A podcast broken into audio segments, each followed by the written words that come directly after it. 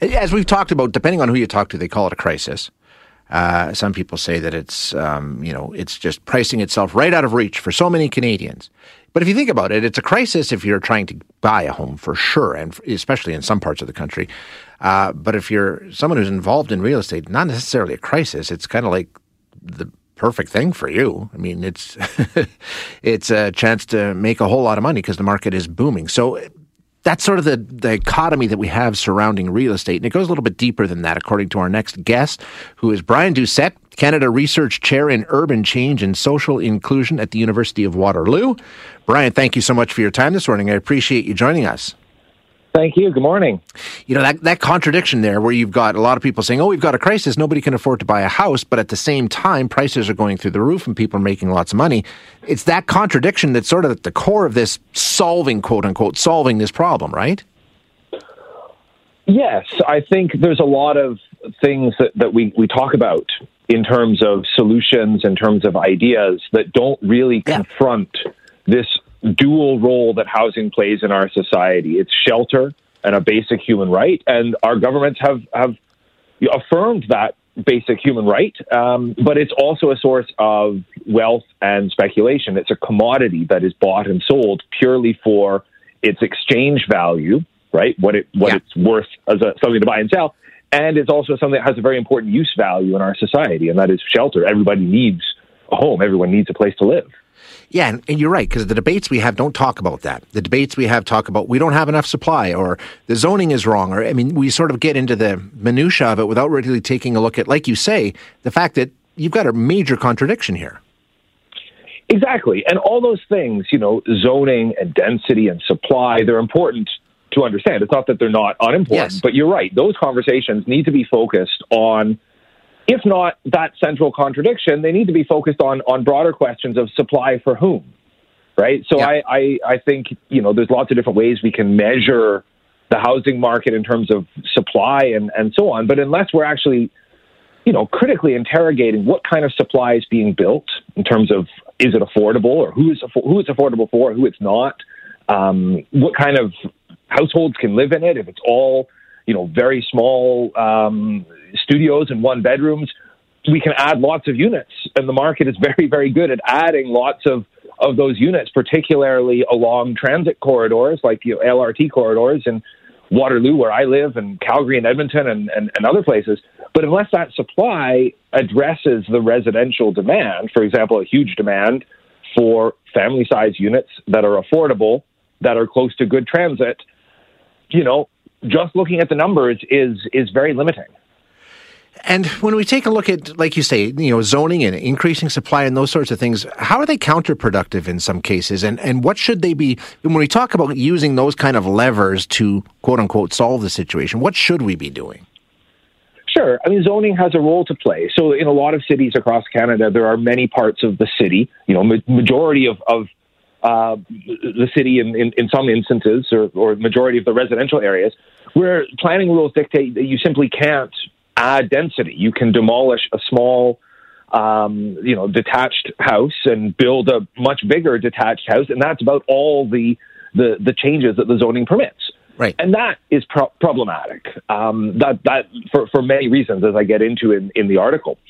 However, there's very little evidence that I've come across to indicate that if you simply change that zoning, right, uh, and allow for a lot more density, without somehow guiding that development, guiding what gets built and get for whom. So, you know, being reducing some of the planning zoning rules or changing some of the zoning rules, but also being proactive in shaping the nature of that intensification. Yes. Um, you know, the, the, the literature, the research, you know, from from across many different countries indicates that okay, you can build more housing and it will address some housing needs, but it won't be the kind of transformational approach that we need to get, for example, you know, genuinely affordable housing for people on low and moderate incomes and afford housing that is affordable to families on a range of incomes. So that's why we also need a bit more of a proactive approach, you know, not just to shape where development gets built, but who it's for. Right. Um, and also who, who can sort of profit from it. right? Because well, that's you know, the, the question. Like, how do you do that? How do you okay? Because like you say, that's that's part of the equation is making sure it's affordable as a human right. But the other side of the equation is it is an investment, it is a moneymaker, it is a commodity. How do you remove that from the equation, or should you remove that from the equation?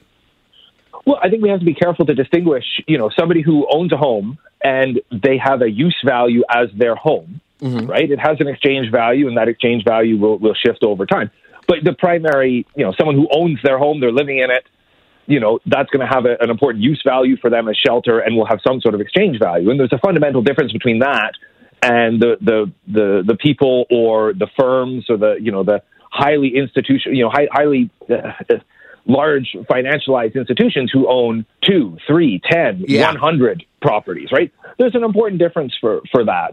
Um, there are things that can be done. There are things like vacancy taxes, um, speculator taxes. You can tax second homes. You can reduce demand for housing. We always talk about increasing supply, yes. right? What about trying to reduce demand for housing for people who already own homes? Right? You could put if, if you're having a new development, you know, you could put a primary residency requirement yep. on um, new new new building new, new houses that are sold. So it means if you own it, you buy it. Or if, if sorry, if you buy it, you must you live, in, it. live in it. Yeah, there, there's all sorts of things um, like that that can kind of disincentivize speculation um, because you know all this investment, all this speculation, all this commodification of housing, it makes it prone to huge fluctuations, right? So rather than property prices increasing at a sort of, you know, a bit more of a, a, a manageable rate um, that keeps more people being able to to enter into the the housing market, you get these extreme fluctuations.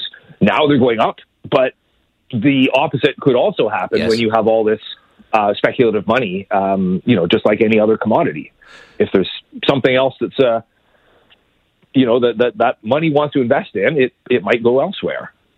Uh, so when we hear government and you know the liberal government talking about we're going to increase supply, we're going to throw all kinds of money into the system and increase the supply of affordable housing in Canada. Um, they're missing that key component, right? I mean, increasing the supply in some cases will only increase the demand and the investment and the speculation, like you say. That's only one part of it, and it will not solve the problem. Well, this is this is where it's great to, to have the opportunity to to write pieces like I did in the conversation, yeah. right, where you can expand on things, to come on a show like yours and really talk through certain things, right? The, the debates like this about about housing are really ill suited to, to social media and things like Twitter, where it's very sort of blunt and, and so on.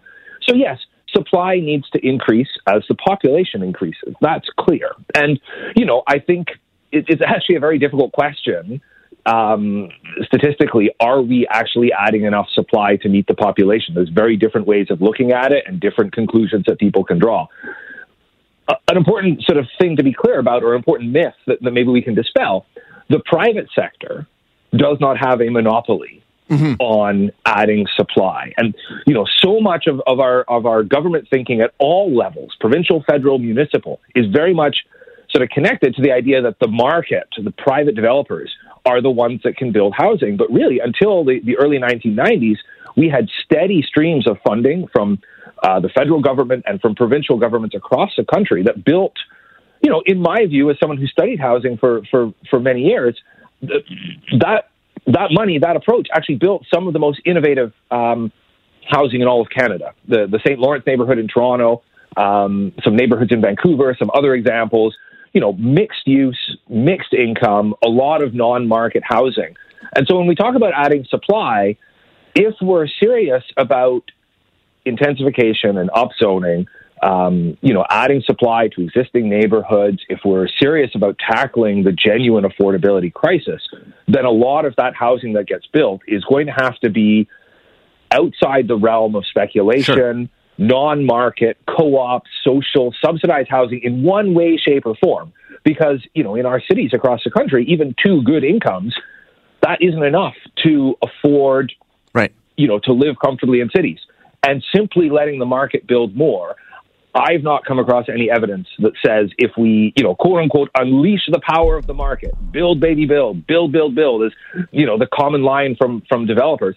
You know, I've not come across a lot of research that says that is going to get us out of this mess. because indeed we're increasing the, the, supply how, more than we're increasing demand. I mean, it, we're outpacing it. There's a lot more supply than demand being created in our country, and we're we're yeah, still in the same and, spot, right? Exactly, and I think you know I think we have to look seriously about housing's role within our society, and yeah. you know it, it, for for many years and decades the pendulum has swung to that commodification side. And it's not saying that we have to, you know, get rid of any kind of profit, any kind of private development. That's, that's certainly not the case. But we need to have measures that can shift that pendulum a little bit more proactively towards the um, the housing as a human right idea. Yeah. And there's all sorts of ways. You know, I talked about taxation and, and so on. There's also a huge asset of publicly owned land. Right. And all cities have this, whether it be owned by cities, school boards, um, provincial, federal governments, um, all sorts of things. There's huge, huge opportunities on publicly owned land to build the kind of housing, to add the kind of supply that the market is unable or unwilling to build. And that is, you know, genuinely affordable housing for people on low and moderate incomes. That's larger units for families. And you can, if, if the land is publicly owned, you can enact rules around prohibiting speculators, right? Uh, far more than you can uh, with land that's in private hands. So you can be much more creative, much more innovative about directly tackling right. the housing crisis by using that land to build housing that's outside of the market rather than selling it to, to a developer to, to you know for a quick buck. Gotcha. Uh, and fascinating discussion. I really appreciate your time today. Thank you so much for joining us, Brian. My pleasure. Thanks for having me on the show. You bet. That's Brian Doucet, who is the Canada Research Chair in Urban Change and Social Inclusion at the University of Waterloo. Interesting discussion.